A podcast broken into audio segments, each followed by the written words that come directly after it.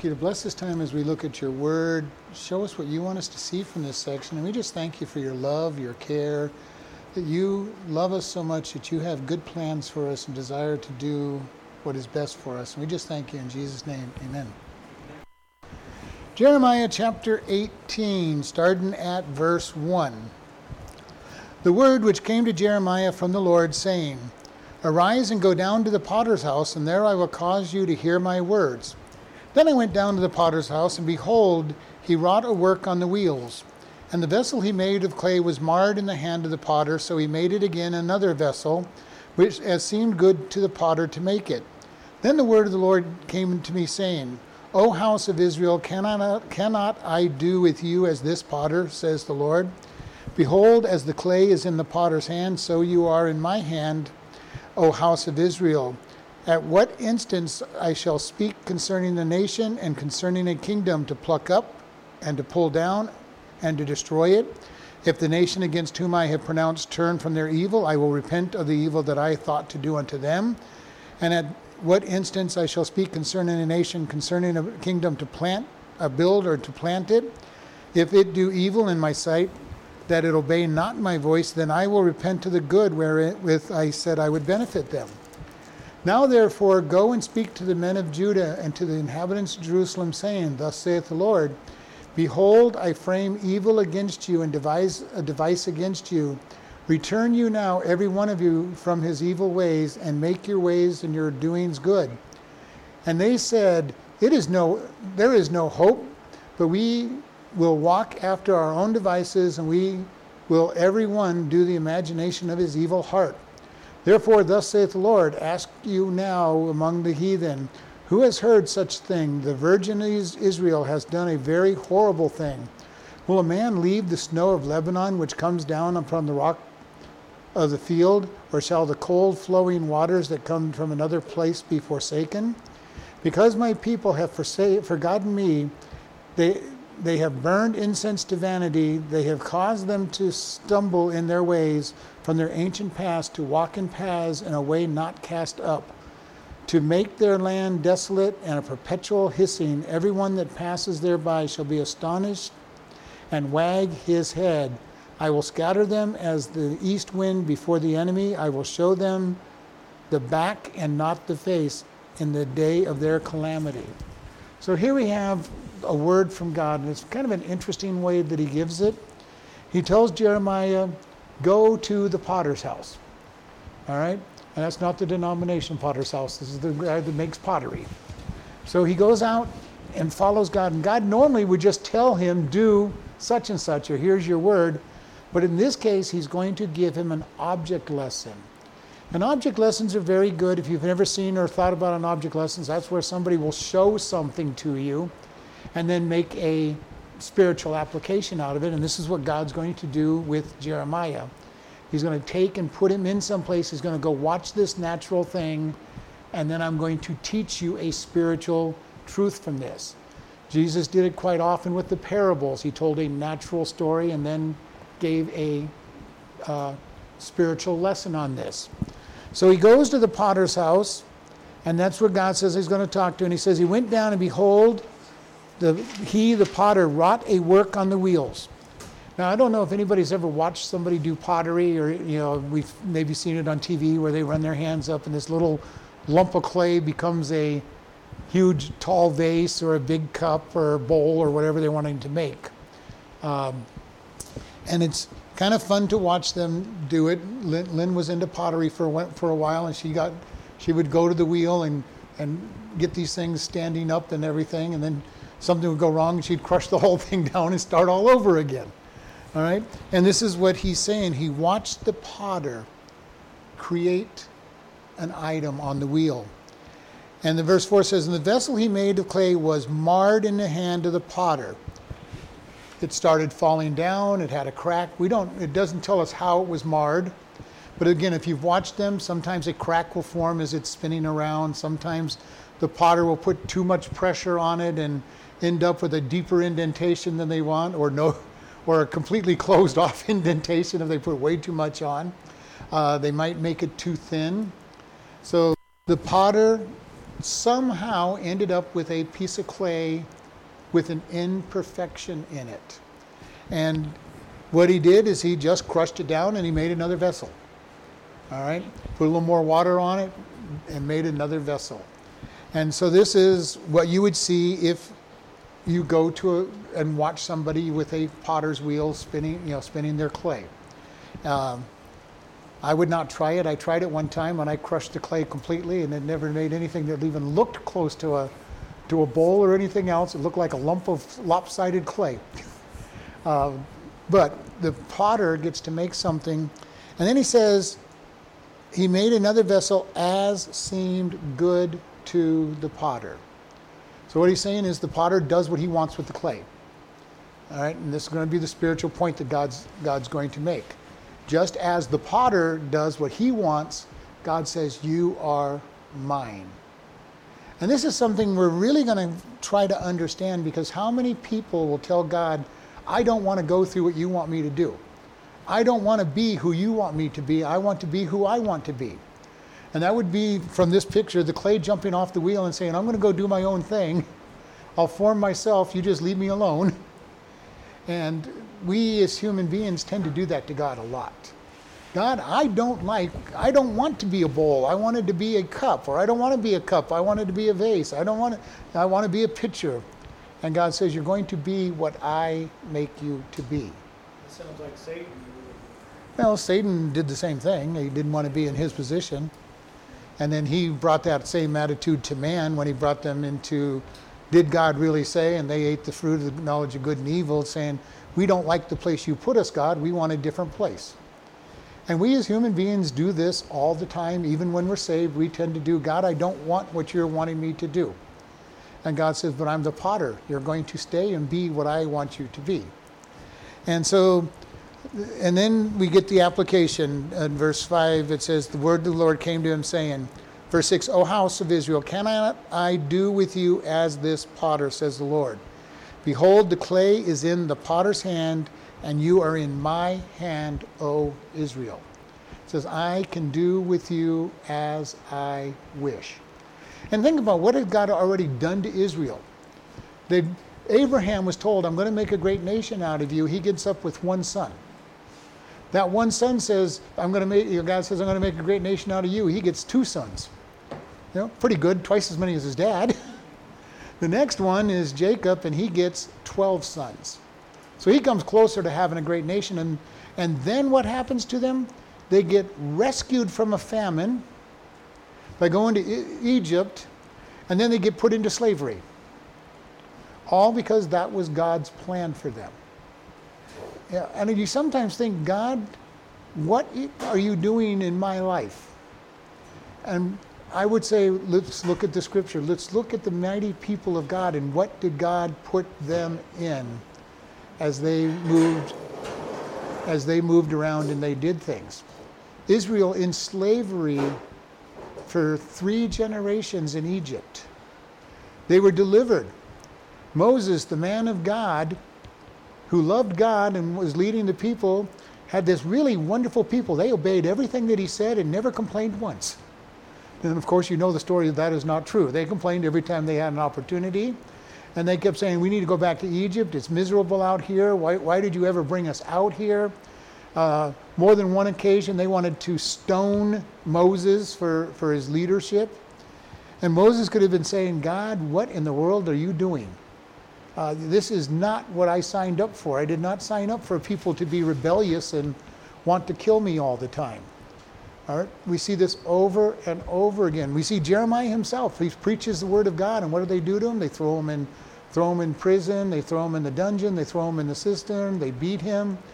Toward the end of the day, he's threatened that they, even if shows his face in the palace one more time, they're going to kill him. Uh, and that was his lot. And God says, "This is what you are formed for." Know, how do we react when things don't go the way we think we want them to go?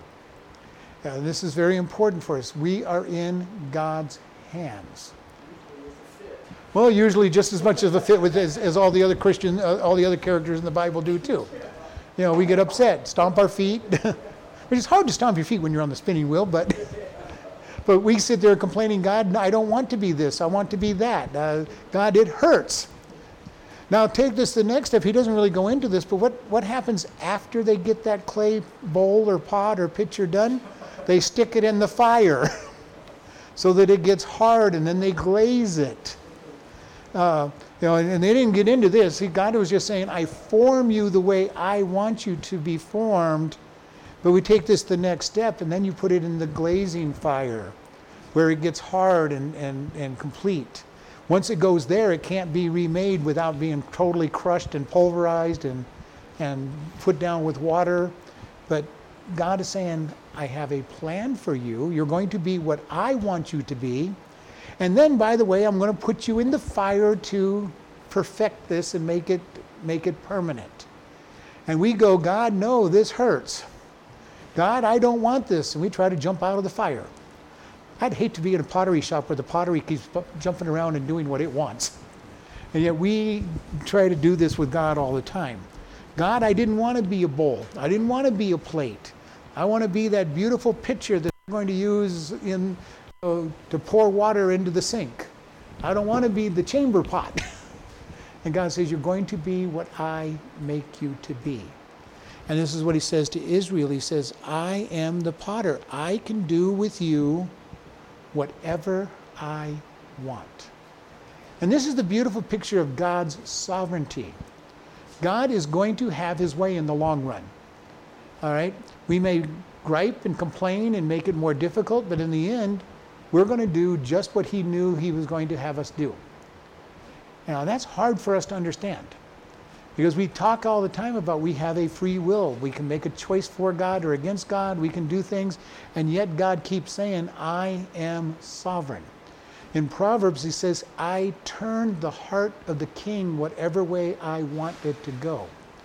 And we're going, God, then why are some of these kings so vicious and evil? Well, God's bringing judgment upon his people in many cases, or a nation. And we need to understand that God sees things totally different than we do. We look at the immediate, what's happening right now. God, I'm hurting. It is in pain. Sharon had them dig that cancer out today. It was very painful, but why? So that we would, she would not get worse. All right? So, why does God do what He does? He is trying to correct us and perfect us for the future. And sometimes that hurts. If you've ever broken a bone and they have to kind of pull it back into place before they set it, and you're going, no, that hurts. Don't do that. And they go, we have to do this because we need to get that bone properly set. You know, they get ready to get a get a diseased tissue out of you. They, it hurts.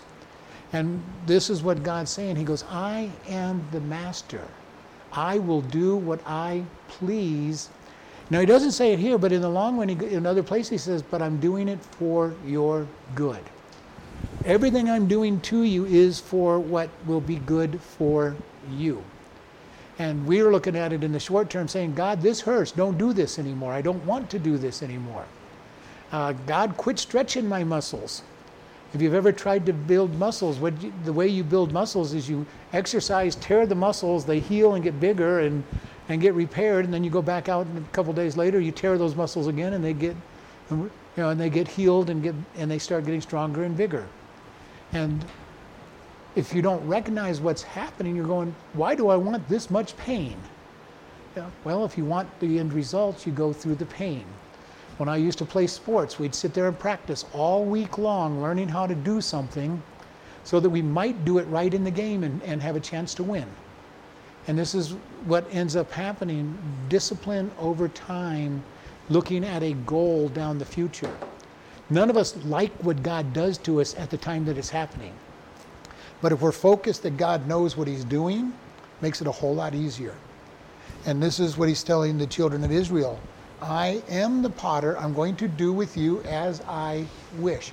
Now remember, the people he's talking to are worshiping other gods. They want nothing to do with God. They're not going to, to the temple to offer sacrifices. They're not praying. And God is telling them, you know what? I don't care what you're doing, you're still mine. And God says this to the world as well. You know, He has His people, the Christian people, and He'll discipline us harder than He does the world. But the world still faces discipline for disobedience. Now, they can harden their heart and not acknowledge it. They will oftentimes say, why, is, why are all these bad things happening to me? Well, it might be because you deserve it. Now, that's not necessarily the answer that I would give them directly, because uh, that's not going to help them come to God. But isn't that really what happens? Is when we are facing trials from God, it is usually because we deserve it. Unless we're in a Job situation and God is trying to teach us something. But the world, God doesn't teach the world stuff because He's trying to get their attention and saying, you need to stop doing what you're doing. And if we all remember before we got saved, there were things we were doing that were not giving us what we wanted and leading us down the wrong path. And when we finally turned to God, it's like, wow, where, oh, that's where I was headed? That great big pit down the road that I was headed toward? And this is what God says I've got a plan. Israel, he called his people and he says, I am not going to let you continue down this. You are in my hand. And the sovereign God speaks to them. Verse 7 says, At what instant I shall speak concerning a nation and concerning a kingdom to pluck it up and to pull it down and to destroy it. So he goes, At any moment I can tell a nation I'm going to destroy it. And if we look at history, there have been many nations that have come and gone. I will pick Babylon. Babylon was used by God to bring judgment upon the northern king, the southern kingdom that Jeremiah is talking to. But then God told him, because you were so vicious toward my people, you were going to face judgment. And in two, three generations, they were gone. They came and they went that fast. Why? God told him, because you were overly harsh on my people, I choose to bring you down. We look at the Greek Empire. It came and it went. It came and went faster than a lot most kingdoms. Alexander the Great built the kingdom up, and then it dropped. You know, it split up between four different generals after Alexander died, and very shortly thereafter was gone. God has raised his kingdoms up and he brings them down. Assyria came up and was gone. Uh, we've seen this over and over again. America has been a leading nation in the in the world for, you know, quite a few years now, and we are on the downside, dwindling away. And bring, basically, God's going to bring judgment on this country because of the sin of this country. And we're seeing it all around the world. He's bringing judgment. And ultimately, we have the seven years of tribulation where he brings great judgment on the nations because the Antichrist is ruling, the church has been taken out, and he says, Now we pour my wrath on the, on the world. What we're experiencing now is not even judgment. Oh, we're not, we're not really experiencing judgment. I would say we might be experiencing some discipline. We're experiencing the warning signs of judgment. And we look in the scriptures all the time when God would come, He would send nat- natural disasters, national problems, uh, different problems with the people, trying to get their attention. And that wasn't the judgment that they faced. That was just God getting their attention. And what are we facing in America? Natural disasters, big hurricanes, tornadoes, earthquakes, famines, droughts. Uh, we're starting to see invasion on our south border. We're seeing threats around the world to our sovereignty. Why? because we're rejecting God and God's trying to shake us up and say, Will you turn to me? And we're having trouble, yeah, we're having, having trouble with that. But part of the trouble is most of the church will not say that God is trying to, is sending us judgments to get our attention. You know, and I know because I've talked to pastors. I go, "Are you willing to say? Uh-uh. I'd never say that these are judgments from God." I'm going, "Why? The Bible's replete with judgments from God with exactly what we're going through. And so, because the churches won't declare repent, the nation will have a hard time repenting. And we need to be able to understand our nation needs to repent. It's the only way that we can have a revival hit this nation is for repentance. And that repentance needs to start in the churches that have denied Jesus. And even the churches that haven't denied him need to repent. We all need to repent.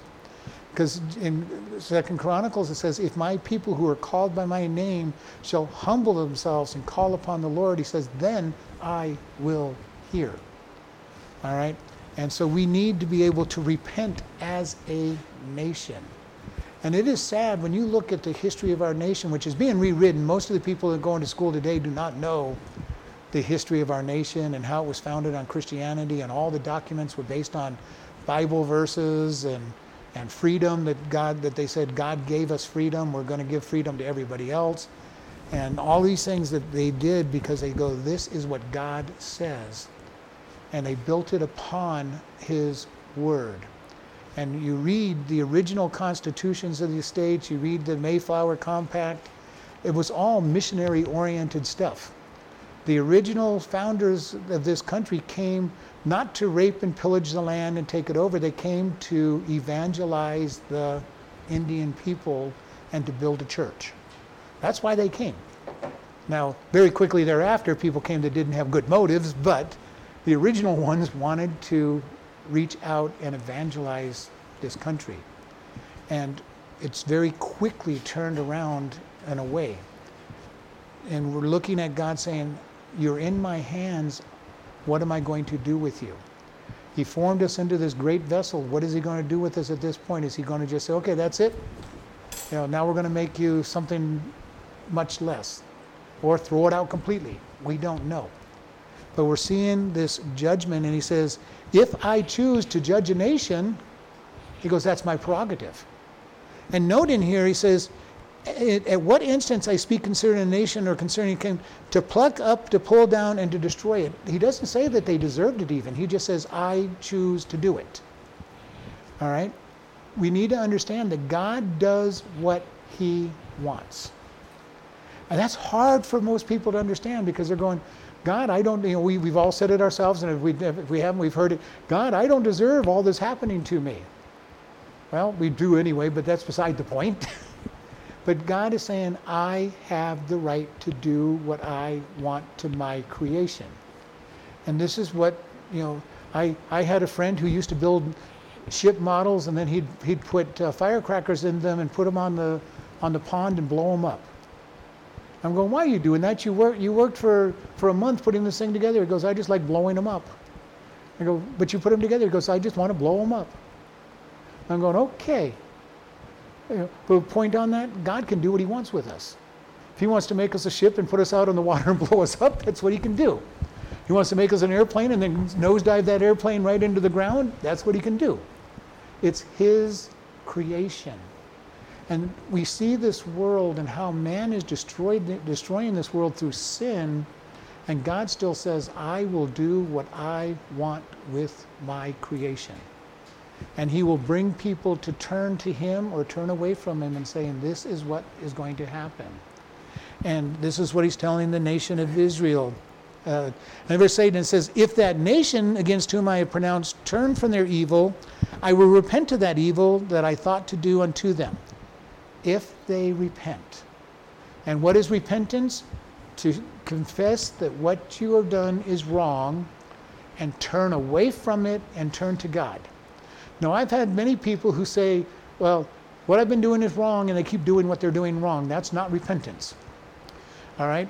Usually that's, I got caught doing wrong, so I'm going to tell you I did wrong and, and then keep doing what I want to do anyway. And but God says repentance is to turn away from what you're doing and to confess that it is wrong.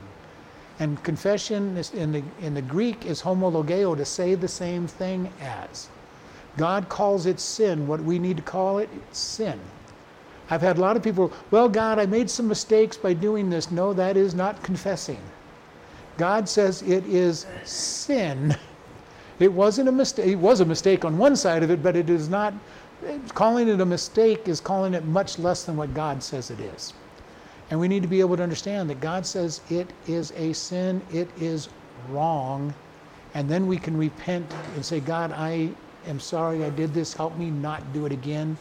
And the most important thing about repenting is to turn away from our sin and turn toward God.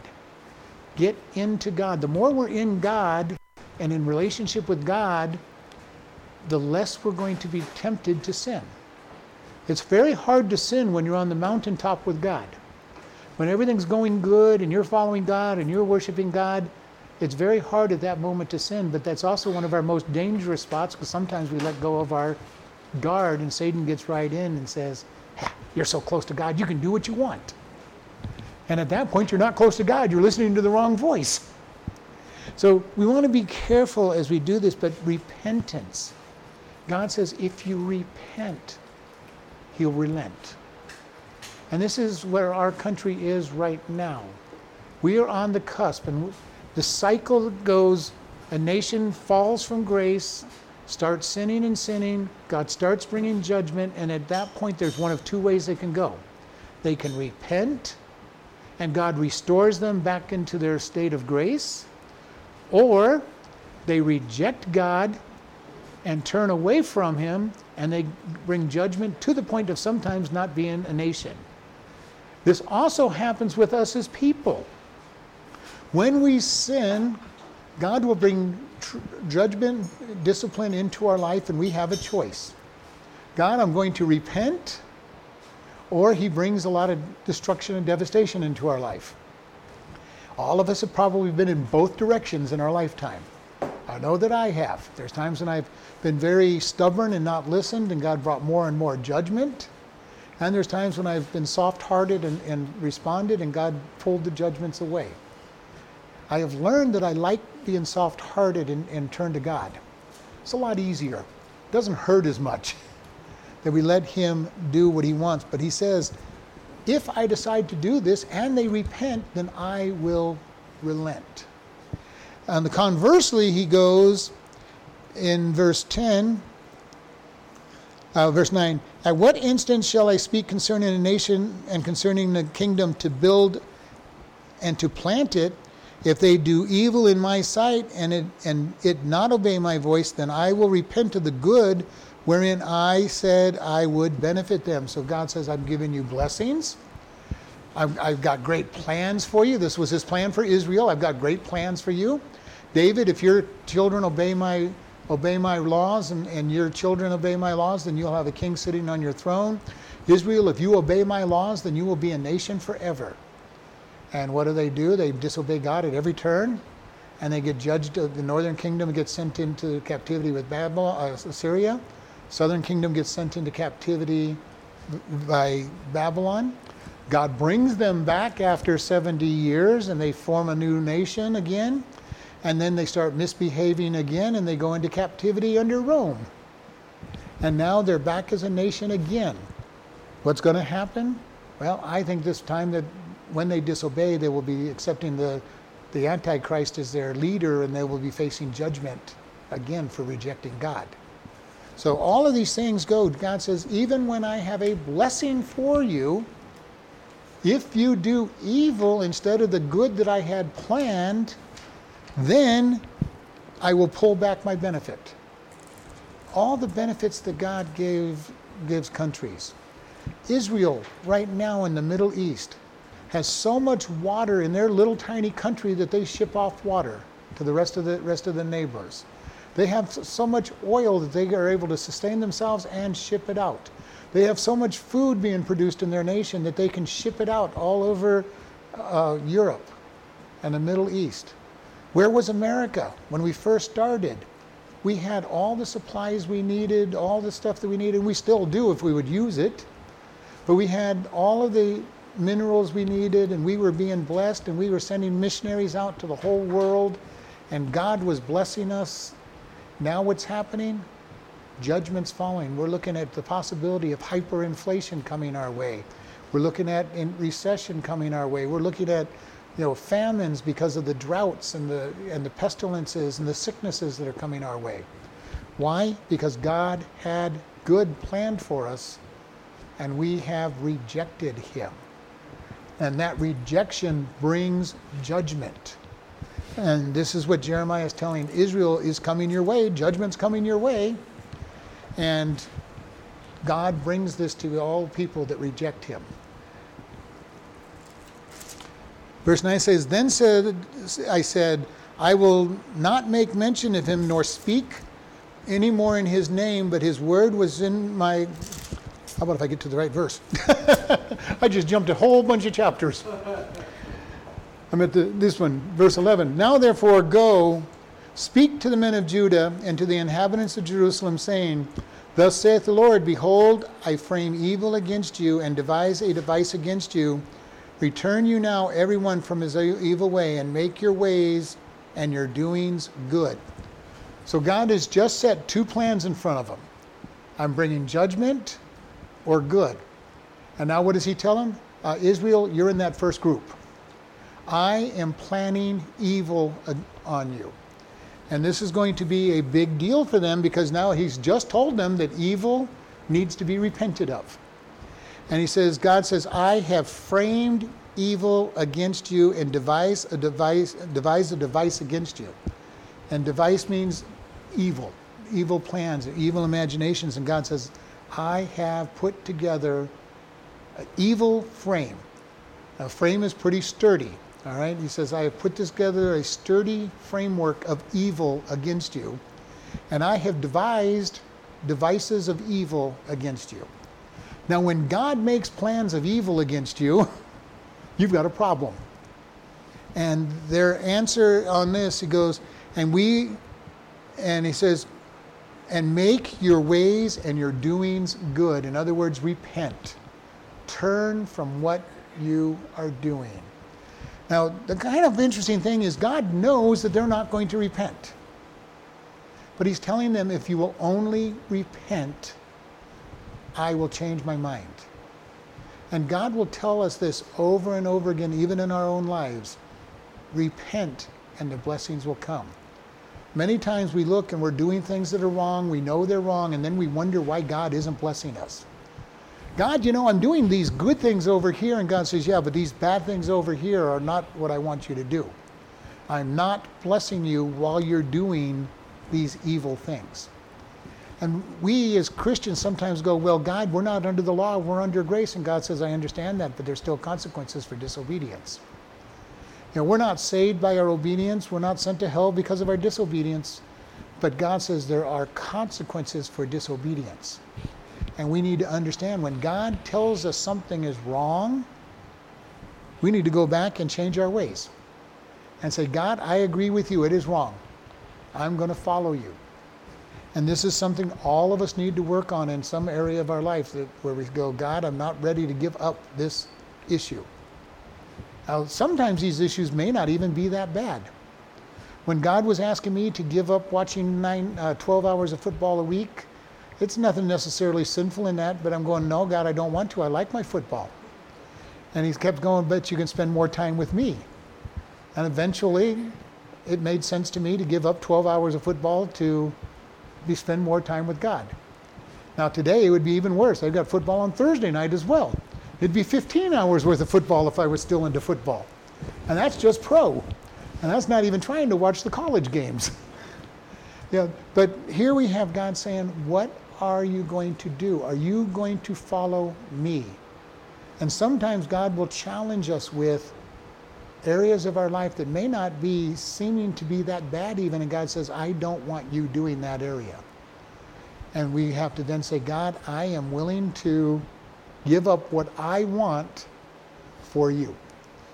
And this is going to be something that's very important. He's telling the children of Israel, repent. I have bad things in store for you. And Jeremiah has already been telling them over and over again, you're going into captivity. They know the bad thing. And still, they will not repent.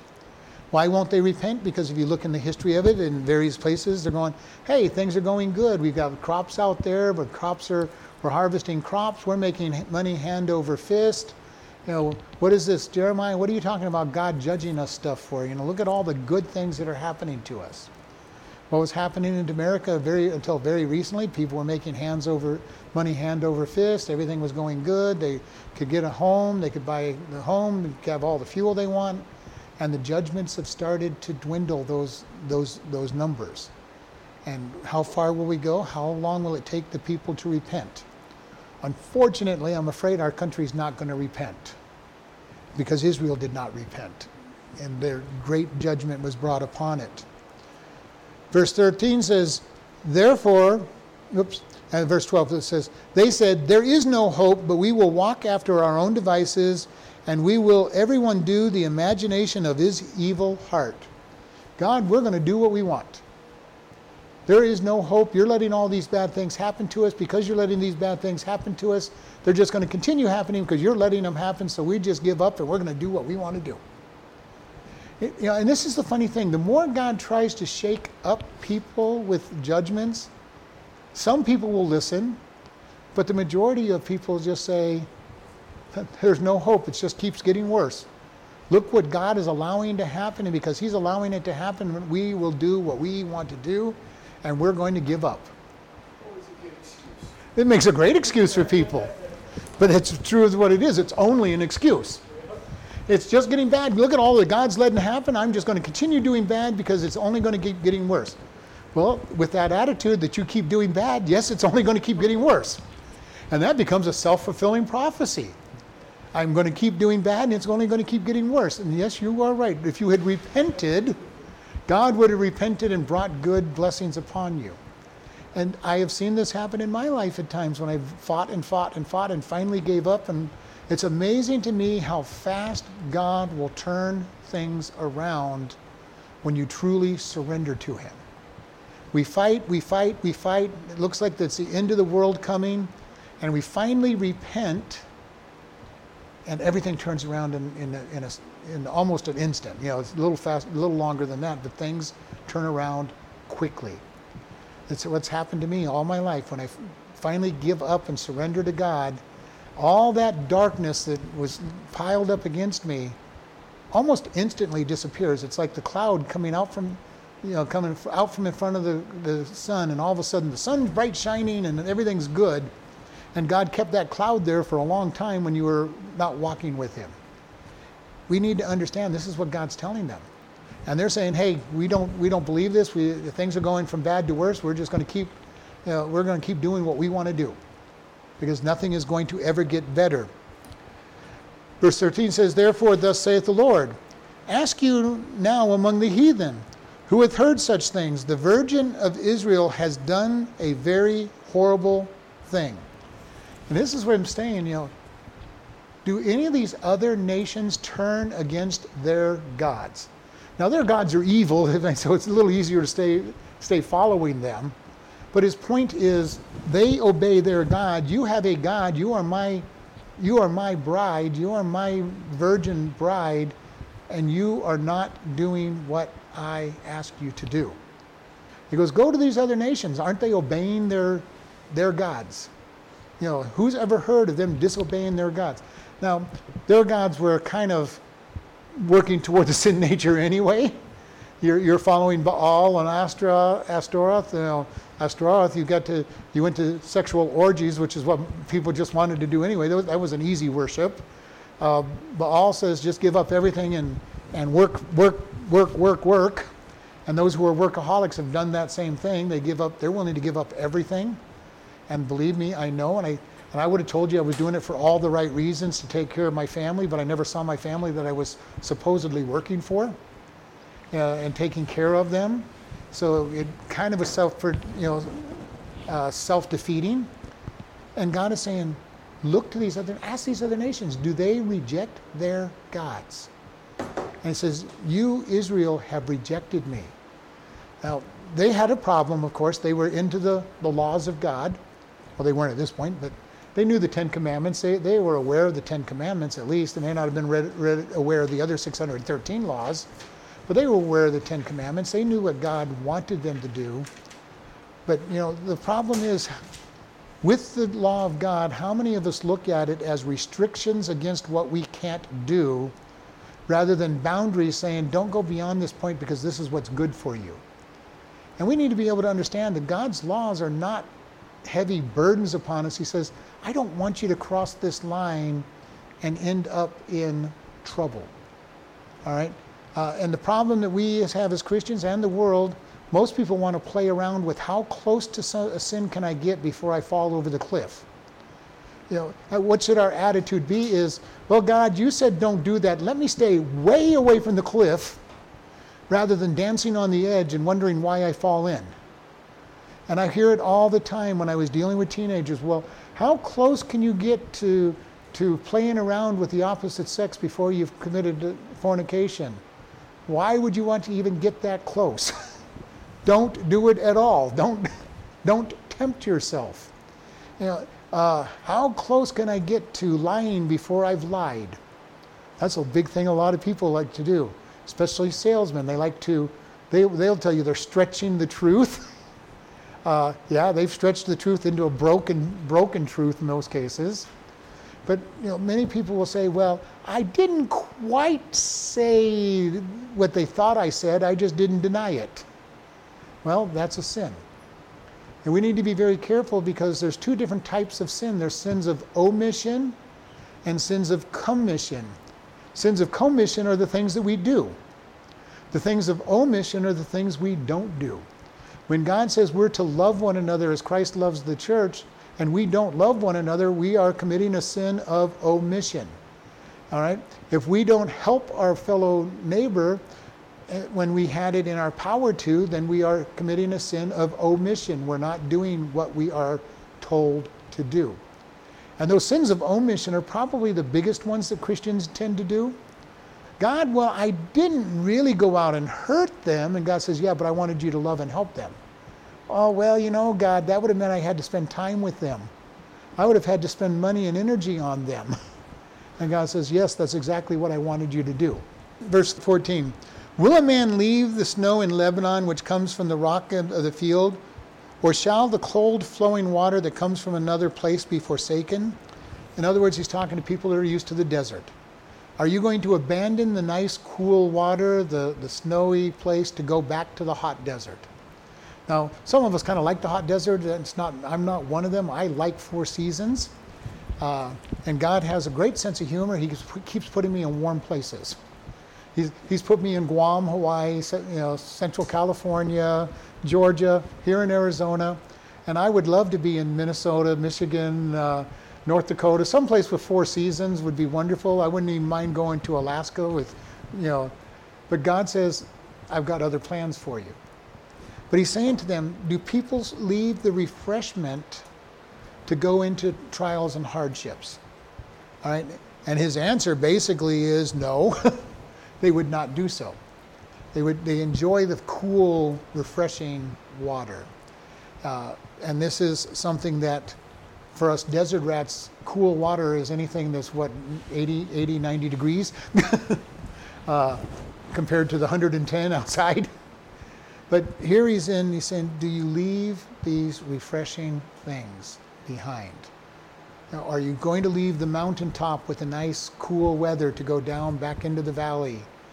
and for me, it's kind of interesting because I'll get in my car at Golden Valley at the prison, it'll be 110. I get up here and it'll be you know, 89, 90 degrees. And it feels almost cold after coming, you know, that quick, that quick a change. So we look at this and God is saying, are you going to do that? And then he goes, verse 15, because my people have forgotten me. They have forgotten. They have ignored me. They do not listen to me. This has got to be something hard to look and say, "This is my bride. These are my people. I've given them my rules. I've given them every. I've given them blessings, and they have forgotten. They have forgotten me." Sometimes, if you have a prodigal child, it's like they have forgotten you. They don't want to have any communication with you. They just want to go their own way, and it hurts to watch them just disappear out of your life for a while, and knowing that they're not going the right way and seeking God. So the people, so the people chose the king and, and they followed the king, but they don't always follow God as their king. They turned away from God as their king, correct? Right. And then the kings oftentimes led them astray into into further sin. But that was where their heart was anyway. Right. So if they, if they, if they walked away from God, then they walked, they walked away from yeah. But even before they asked for a king during the period of Judges, they kept walking away from God during that period of time too. Over and over, they did what was right in their own eyes and forgot God. And then God would have to bring judgment upon them. God could have said, you know, you're not even following me. What makes you think you're going to follow me? He never says that. He gave them the thing, the thing that God does oftentimes, and I don't understand why he does it, but he gives enough people enough rope to hang themselves. That's really what he's doing. Yeah. You want a king? You're not, you know, maybe You, you think you're going to be obedient to a king? You can't be obedient to me as your king, and you think you're going to be obedient to an earthly king, and you think that king is going to be obedient to me? All right, let me give you what you think you want. And the scriptures tell us be careful what you ask for because you might just get it. All right, over and over, it doesn't say it quite that way, but there's plenty of verses that say be careful because you might just get what you've been asking for. And we see this over and over again that sometimes we get what we thought we wanted and find out it really wasn't the blessing that I thought it was going to be.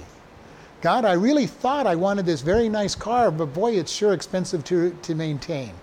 Maybe I wanted that old vehicle that anybody could fix instead of this vehicle that nobody can fix and I have to go to a special shop. You know, I really wanted this house, but all of a sudden uh, we find out that having a house means a lot of expensive repairs. God, I really wanted this person in my life and find out that they're a devil in disguise and leading us the wrong way every time we turn around. We need to be very careful and to make sure that we focus on God and saying, God, I want what you want me to have.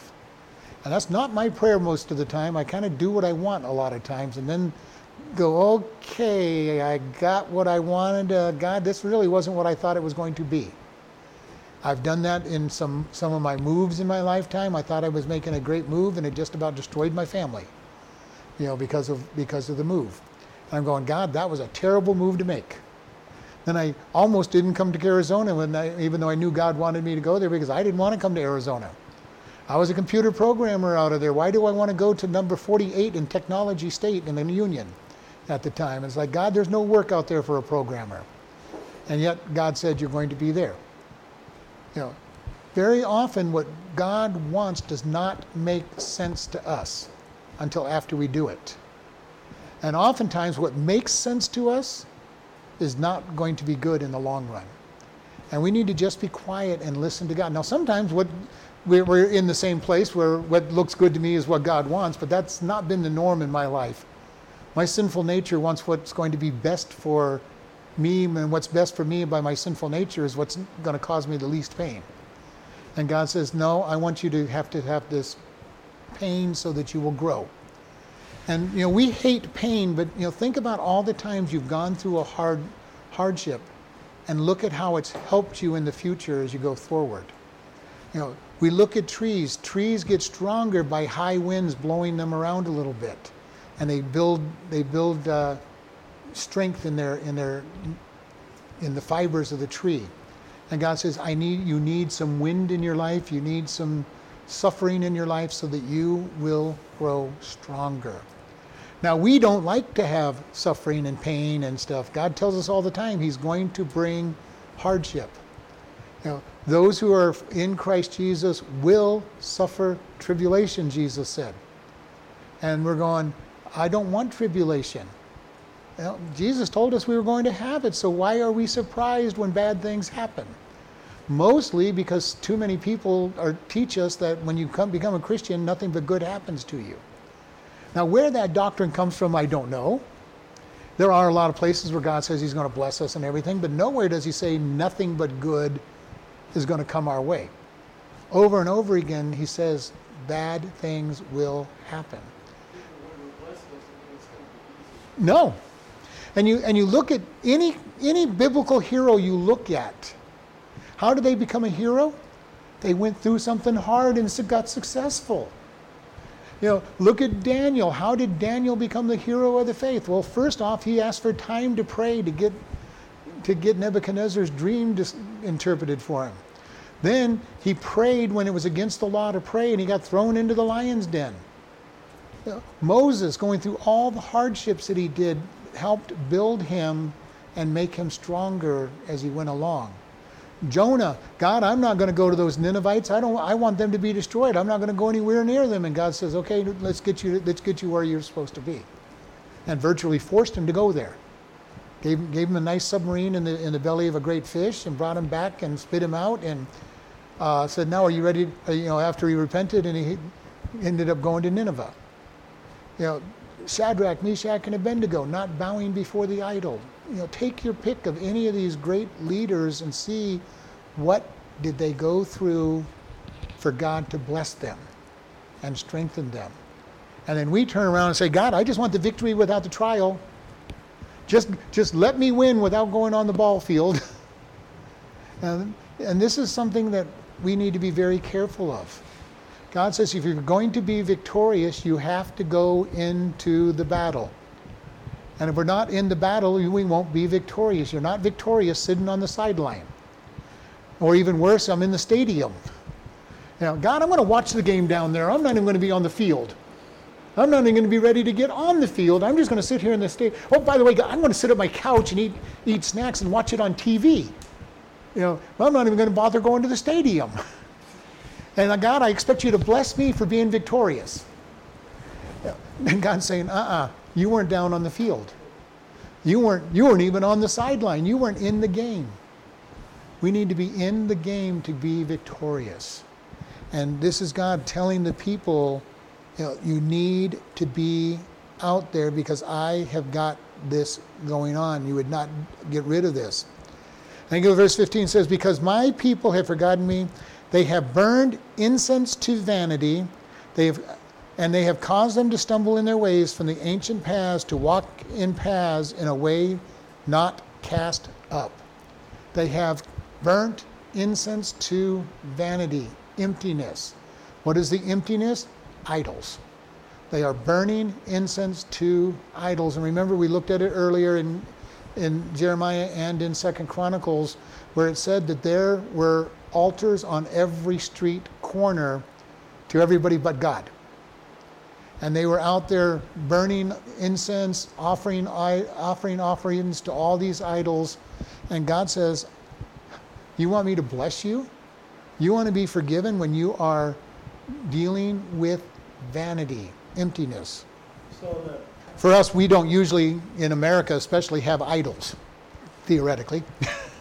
but we all have idols that we worship people worshiping other stuff. They burn a lot of incense. For Americans, we have our stuff that we worship. Many people in, in the developed world are worshiping their TV where they spend hours and hours and hours every day watching TV and not, not focusing on God. You know, and I've seen this happen. It used to happen to me. I'd come home, I'm tired, oh, I'm just watch one show. I'll just watch news. And I watch it until the 11 o'clock news and go, and I guess it's time to go to bed now. And what did I do? absolutely nothing. It had become an idol in many, in many ways. Now I don't watch it at all because I do still have this habit. If I turn it on, I'm probably going to watch it. Um, it could be. If you feel like you're being justified in your anger and and not willing to face the fact that it's probably leading you to say and do things that you shouldn't do or say, anything that is not focused on God directly can be an idol. Now, that doesn't mean we can't watch some TV, it doesn't mean we can't go and have our hobby. But if it becomes all inclusive in our life, and that's all we spend our time doing, then we've, we've created an idol. And I do know people that have made anger their idol. I'm just an angry person. It's my Irish, my Irish blood. That's why I'm angry. It's my, you know, whatever other blood. You know, it's you know, it's it makes me angry. I just can't help myself. Yes, at that point you're saying, I have an idol. I have not put it in submission to God. I am exalting it into a status of being equal or above God. Ultimately, it's going to be between you and God. If God says it's a problem, then you need to be giving it up. If you're not willing to give it up, it's stepped up into an idol. So, and I'm not saying it's wrong. When I say God took me away from football, I'm not telling everybody they need to give up on football. I was told by God to give up on football because I was spending way too much time and not spending time in the Word on the weekends when I had time to be spending time in the Word. So God says, I want you to give this up. What has God told you? And this is where liberty comes in. What God tells me I can or can't do is not what you're bound to do. And what God tells you you can or can't do is not what bound, binds me. You listen to God. But I do know it's easy to make all of these things a God. If I put it to where it is not in subjection to God and His will, it's become a God. Well, let's put it in the same frame of somebody who has made it a God. They can't get to their TV on a particular day or night for their favorite shows, and they're going to be depressed and angry that they did not get to watch their favorite show.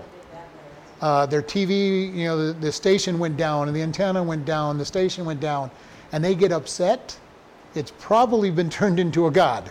If they're that tied into that particular event, then they've got a little too much going on with it. You're, you're depressed because your favorite sports team didn't win a game. You might be elevating that sports team just a little too high because what is the importance of a sports team not winning? As far as I'm concerned, zero.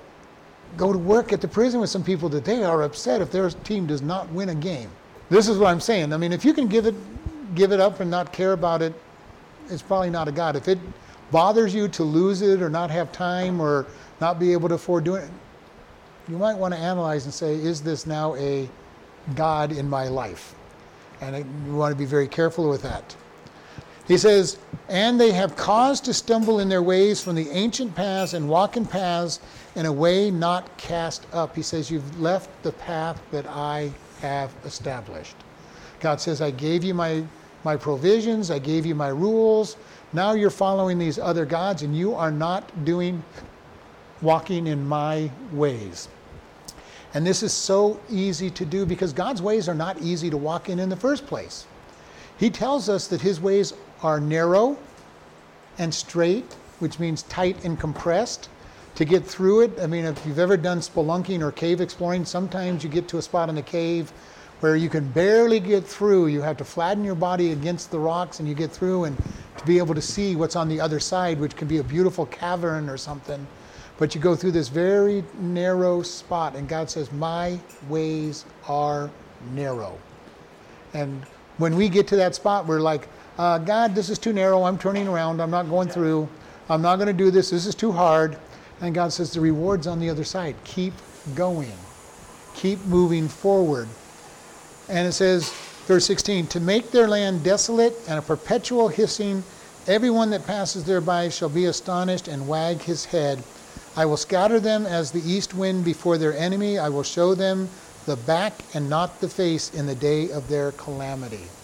So God is saying, as they turn away from me, they walk down the wrong path, that He is going to destroy their land. And that is exactly what happened to Israel. When God took them out of the land, He stopped it from flowing with milk and honey. Nobody wanted to be there, it became desolate. When the Jews were taken out by the Romans, the, the Palestine became a swamp.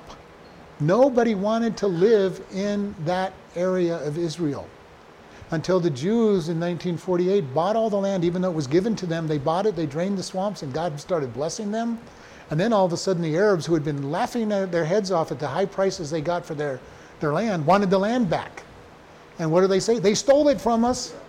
They have bills of sale for most of the land that they, that they were given by the, by the uh, UN and yet they're accused of stealing the land.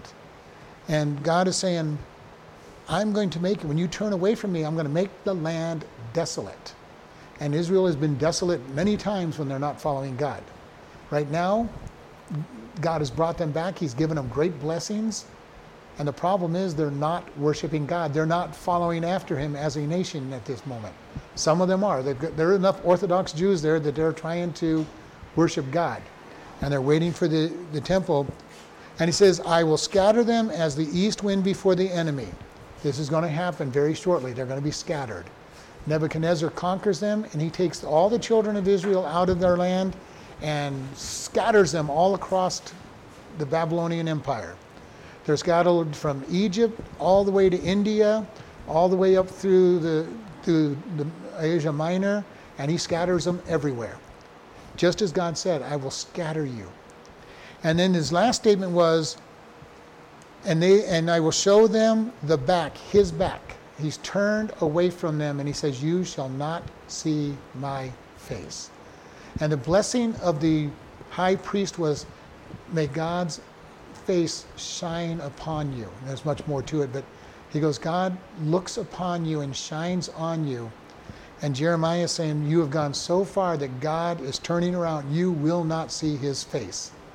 His face does not shine on you anymore. You are seeing his back. And one of the greatest insults anybody can give to you, and during that period of time, was You stand up and they turn their back to you and say, You're not even worth looking at. And this is what Jeremiah is saying. God is turning his back. He is so fed up with you that he is not even going to look at you. Uh, we don't seem to do that very much. We, but we still have the same thing when somebody says they're, they're shunning somebody, they're not talking to them, they're not paying attention to them. We don't literally turn our back in our world, but we just ignore them. And it can go so bad if they really, really want to ignore them. They act like they're not in the room. They don't. They pretend they don't see you. They don't hear you. If they go to the extreme of this, and this is what Jeremiah is saying: God has done to you. He's turned his back from you. He is not willing to acknowledge who you are. You're his children, and he's not acknowledging you. This is a pretty serious event that they're, they're saying. And this is Jeremiah saying, You've gone so far that God has turned his back. He's not even looking at you. And because you did not repent, you would not repent, God turned his back. And now, once his back is turned, then Nebuchadnezzar comes in, conquers them, takes them around, takes them away. You know, and we all, we all understand that this is figurative. God never has his back turned. He's never in a place where he doesn't see people. But Jeremiah is saying he's turning his focus away from you. Yeah, yes, he understands. Yes, he knows what's going on, but he's saying he's turning his focus away from you and letting the evil that you deserve come upon you. And sometimes he does that to us. If we keep rejecting him, keep rejecting him, he says, Fine, I've just turned my back on you. When you're ready to repent and turn him back, I will, I will pay attention to you. But until then, things are going to happen to you, and you're going to think it's because I'm not paying attention. He goes, And I'm not. You know, yes, he is because he rules everything, but you understand what I'm saying. Sometimes he says, I'm just not paying attention. Things are going to happen to you. I'm not going to stop all the stuff that could have happened to you. And this is mostly what his blessings are. You know, we think his blessings are going to be give me wealth and property. Sometimes his blessing is simply not letting all the bad that we deserve come our way. And that's hard to understand as a blessing.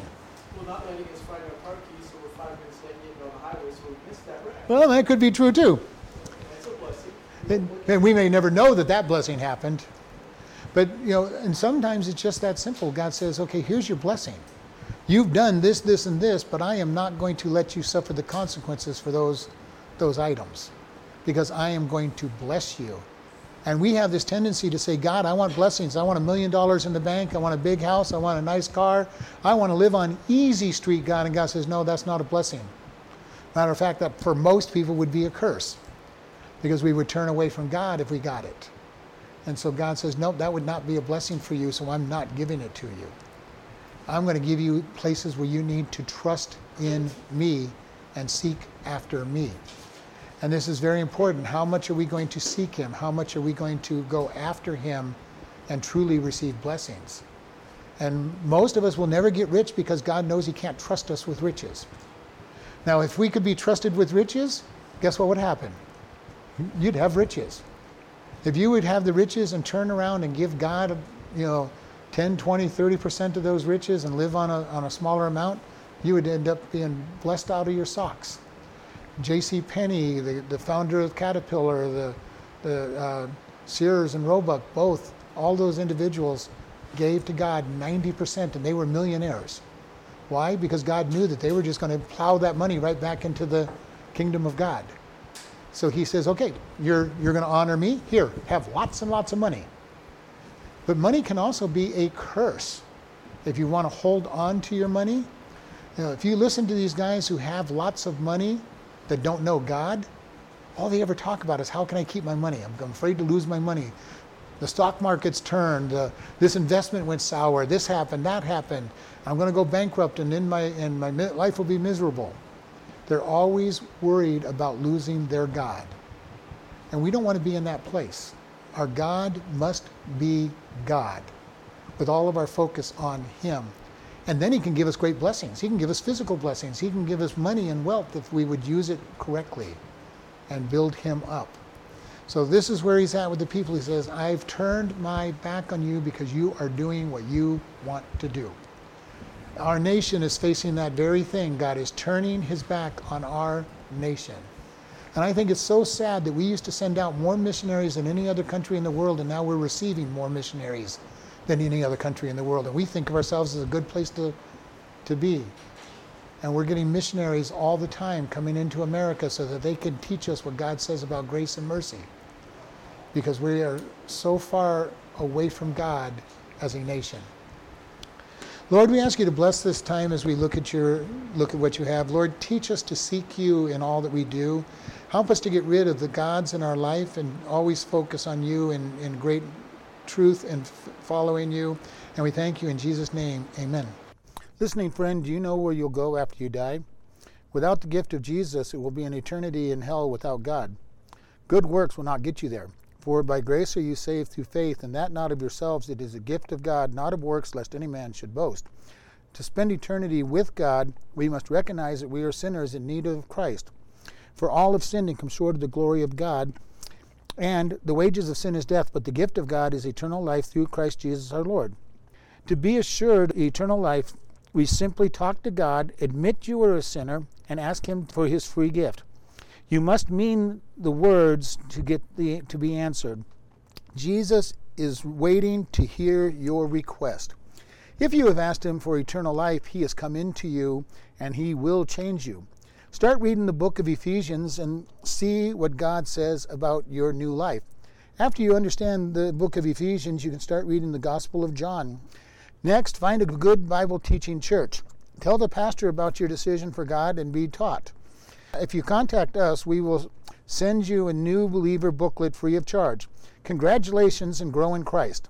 You can contact us by email at office at chloridebaptistchurch.com or by snail mail at P.O. Box 65, Chloride, Arizona 86431. We are happy to help with your new life in Christ or even answering Bible questions. Again, congratulations on your decision for Christ.